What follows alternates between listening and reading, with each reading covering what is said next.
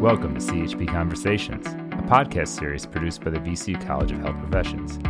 This series includes conversations with faculty, students, and alumni who exemplify our mission to create influential leaders in healthcare. Welcome to CHP Conversations. I'm Mike Porter. While I typically work behind the scenes in this series, I want to step in front of the microphone to discuss a topic that, as a current doctoral student, I'm intimately familiar with. Many students must balance pursuing an academic degree with maintaining employment in order to be financially stable.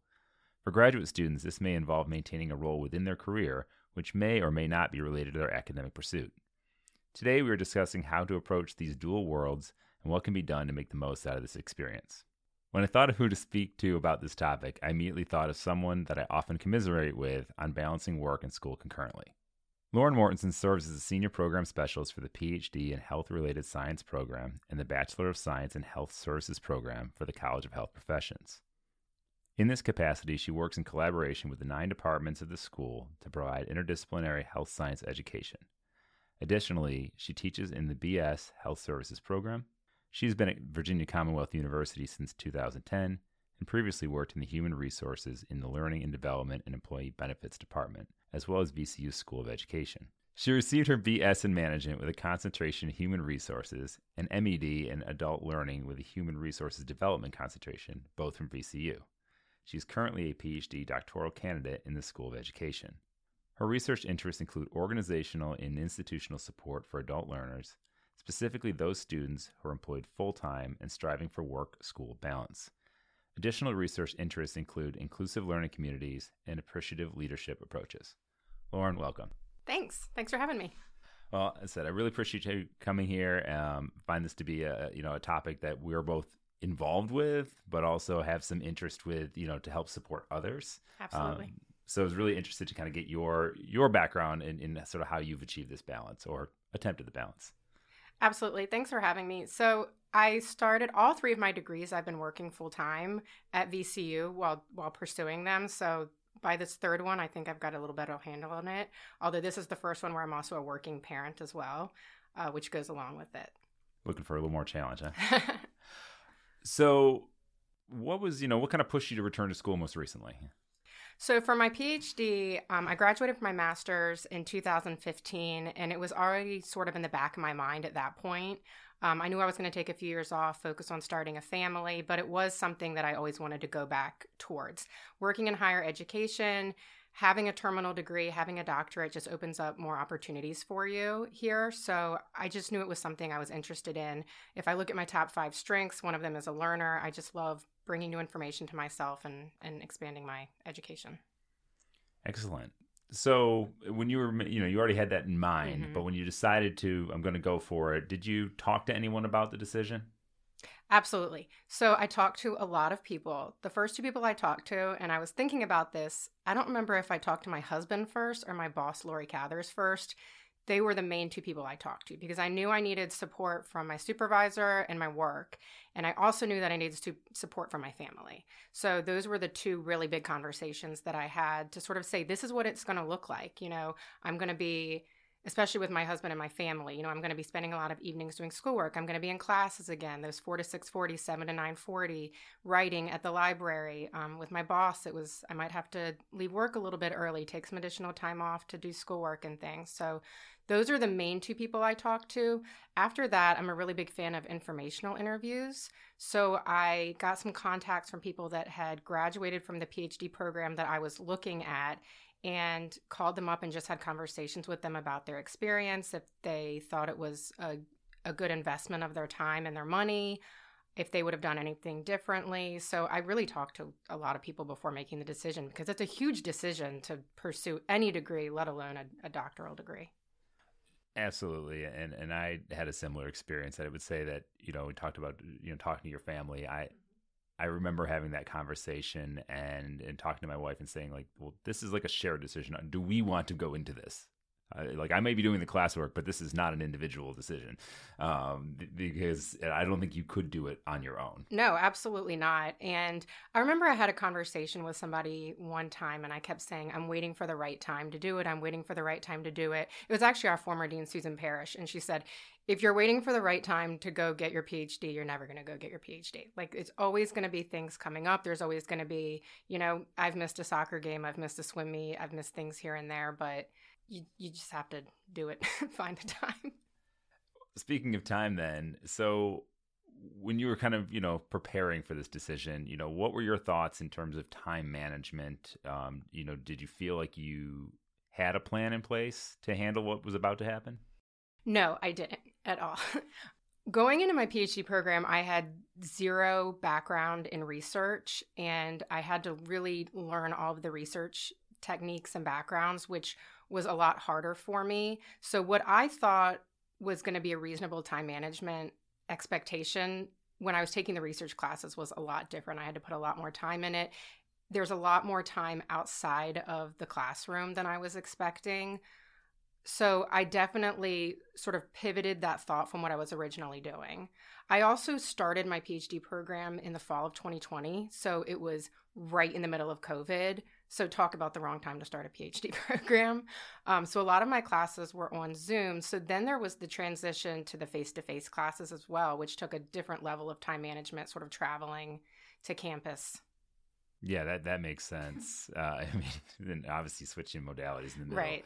You know, when I, I think about that with, with the, the time management, and maybe this rings true for you, is that I I would set aside time for for something like you said, like for uh, something a new concept, research concept, and you say I have this three hour window, and I would initially really beat myself up if I didn't accomplish my goal in that window because I said, well, this is the only window I have.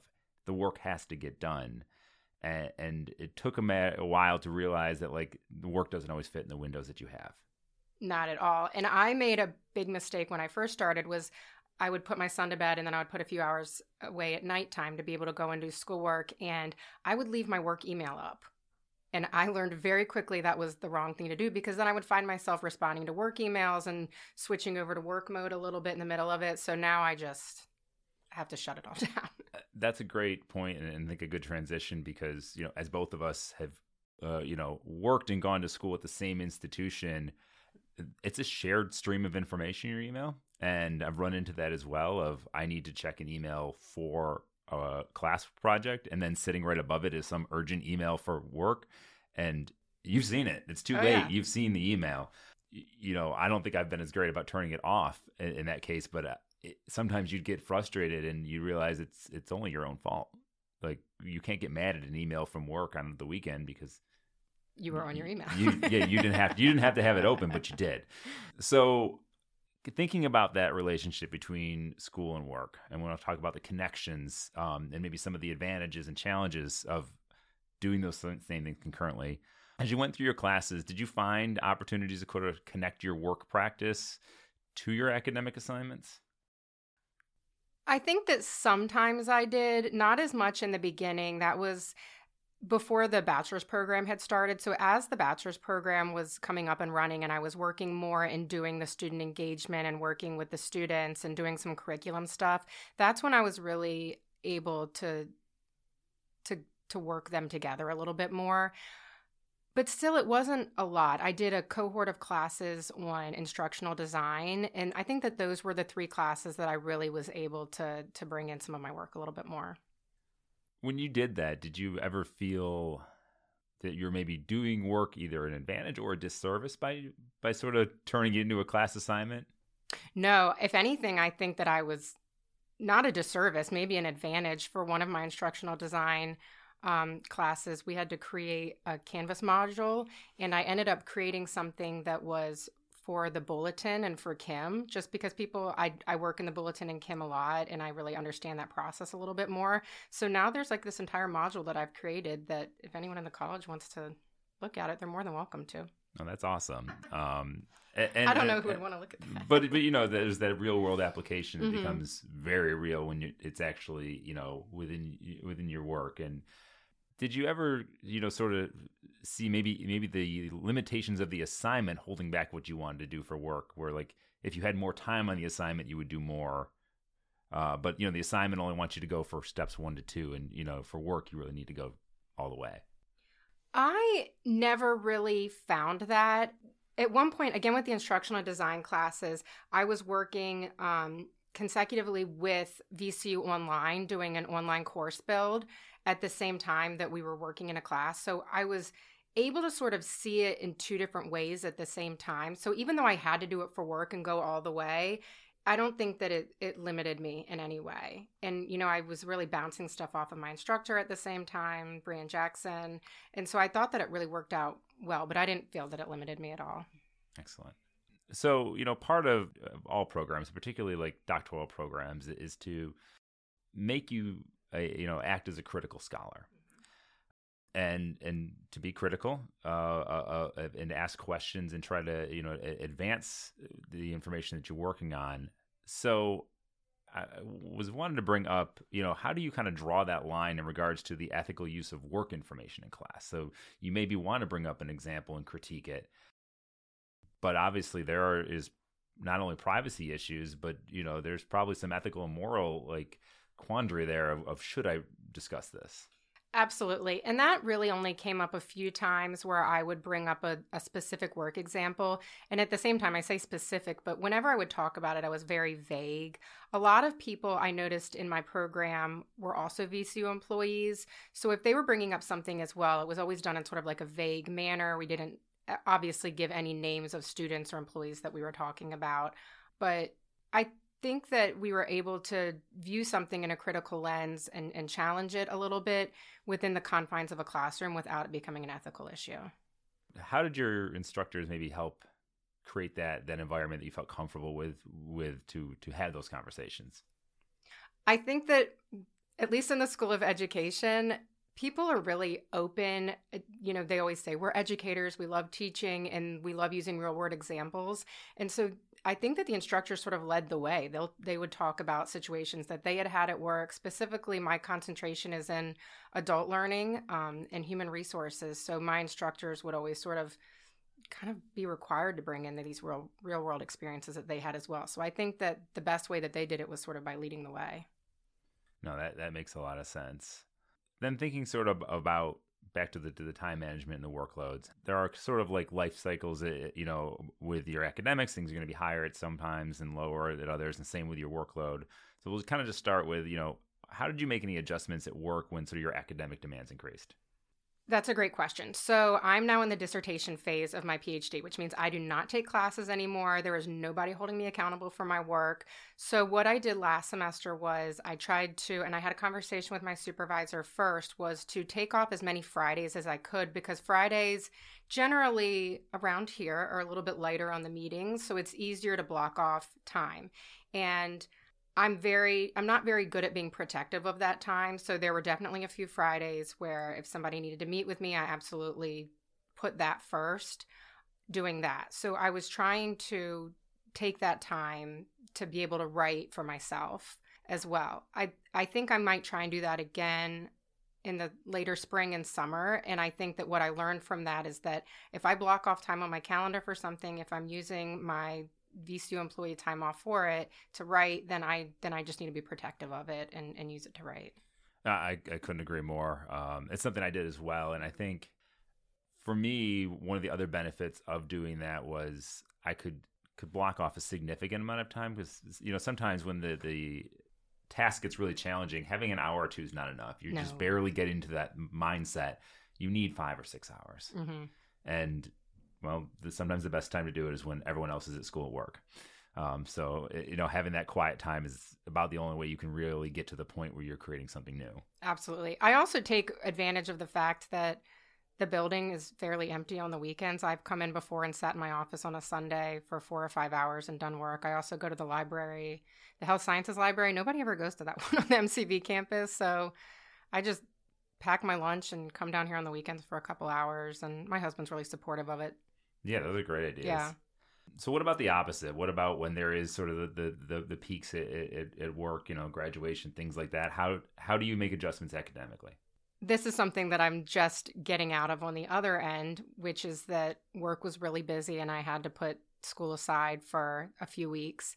And the way that I look at it is work's my first job. You know, I'm not getting my PhD if I'm not working at VCU and getting the tuition waiver benefit. That has to come first for me. And I understand that. I have a great relationship with my supervisor. We communicate very well, very often. And so she knew that I was taking a few weeks stepping back from writing on my dissertation. I also needed a little bit of a breathing room from it anyway when you get too close to a document like that. Um, but then I went and had a meeting with her the other week and said, okay, I'm circling back. You know, I, I met with my dissertation chair. I've been meeting with her. It's time for me to get back focused again. And she's she's super supportive. So I think that understanding, at least for me, that that work comes first, my family comes second, school comes third, and then just communicating with as many people as possible so they know what's going on, even if I'm borderline complaining. well, I think it's it's transparency. It's not it's not complaining, and I, I think it is important to to kind of acknowledge that that you know you are creating this balance, and and sometimes both things can peak at the same time, and that can be real tough. But at least in my experience, that sort of concurrent elevation didn't really happen as often as I feared. They they kind of were fortunately like spaced out. Yeah, it's been that's really the only time that and I'm lucky that I was already in the dissertation phase and not in a class, so I had the flexibility to to step back from the dissertation for a little while and focus on what was going on at work. Just a couple more questions. You're towards the end. Mm. I, I, mean, hopefully we're getting there. um, so, like, kind of looking back, you know, what, if anything, would you have done differently? This is a great question. So, um, somebody else that works in the dean's office with me right now, she is applying for a PhD program, and I advised her immediately find as a part time student, at least for me, I was not part of a cohort of students. I was a part time student. I felt like I was on an island sometimes out there. And I told her, when you're accepted, because I know she will be, and when she starts, find somebody immediately that can be your writing buddy, your accountability partner, um, that you can sort of go through the program with it starting at the same time. I think it's also helpful if they are not doing research that's very similar to yours, because then you want to make sure that you're writing in a way that you're explaining it to somebody that is not familiar with the topic at all. And having somebody that's not familiar with it is really good. So they're sort of in the same boat as you when it comes to the workload, but they can read your work and say, okay, this makes sense or this doesn't make sense or I would add or take away from here. Um, I've just found an accountability partner and a writing partner um, named Erin in the past year or so, and that's exactly what it is. We're in the same program, but she does something completely different from what I do. So if what I'm writing makes zero sense, she has no problem letting me know. So I told I, I told my colleague, I was like, absolutely, this is what you need to do from the very beginning. And also make sure that you're writing towards your research. Don't write a random paper. That's a great point. I mean, I think that goes back to sort of the taking advantage of, of the academics in your work is everything should be pointed towards, you know, your, your pursuit or something that can, can benefit you which can be hard when you're interested in a lot of things and yes. you're like oh that topic's fun but it, it it's not focused Yes. You got to rein it in. It took me a long, like, I knew that I wanted my dissertation and my research to be on adult learners. Obviously, it's something I'm passionate about. As I've been going through this program, it got more narrowed down to how people like us that are working full time and going to school, how we're being supported by our organizations and our institutions and our leadership. And so it did take me a while to narrow down um, where I was going. So, but I was on the same path the entire time. So you, you kind of already touched on this, but I'll ask it just as, as we wrap up. Um, you know, for those considering going to school, um, do you have any other advice for them that are kind of on the fence about, you know, should I do these two things concurrently? The best advice I got and the best advice I took that I already talked about was doing the informational interviews or career conversations. They're called a bunch of different things. And just nobody ha- that I've known has ever had any problem talking about themselves. So when I reached out to people and said, I'm thinking about doing this program, do you have a few minutes to talk to me? I got the most information from those people. So I would just have as many conversations as possible, go in with an informed decision, make sure that you talk to your family, make sure that you talk to your supervisor. I tell everybody that I'm getting my PhD. it's, it's called accountability. Yes. No, that, that's that's great advice. Um, well, want to really appreciate your time with us here, and uh, you know, good luck with the rest of the dissertation. Great, thanks, Mike.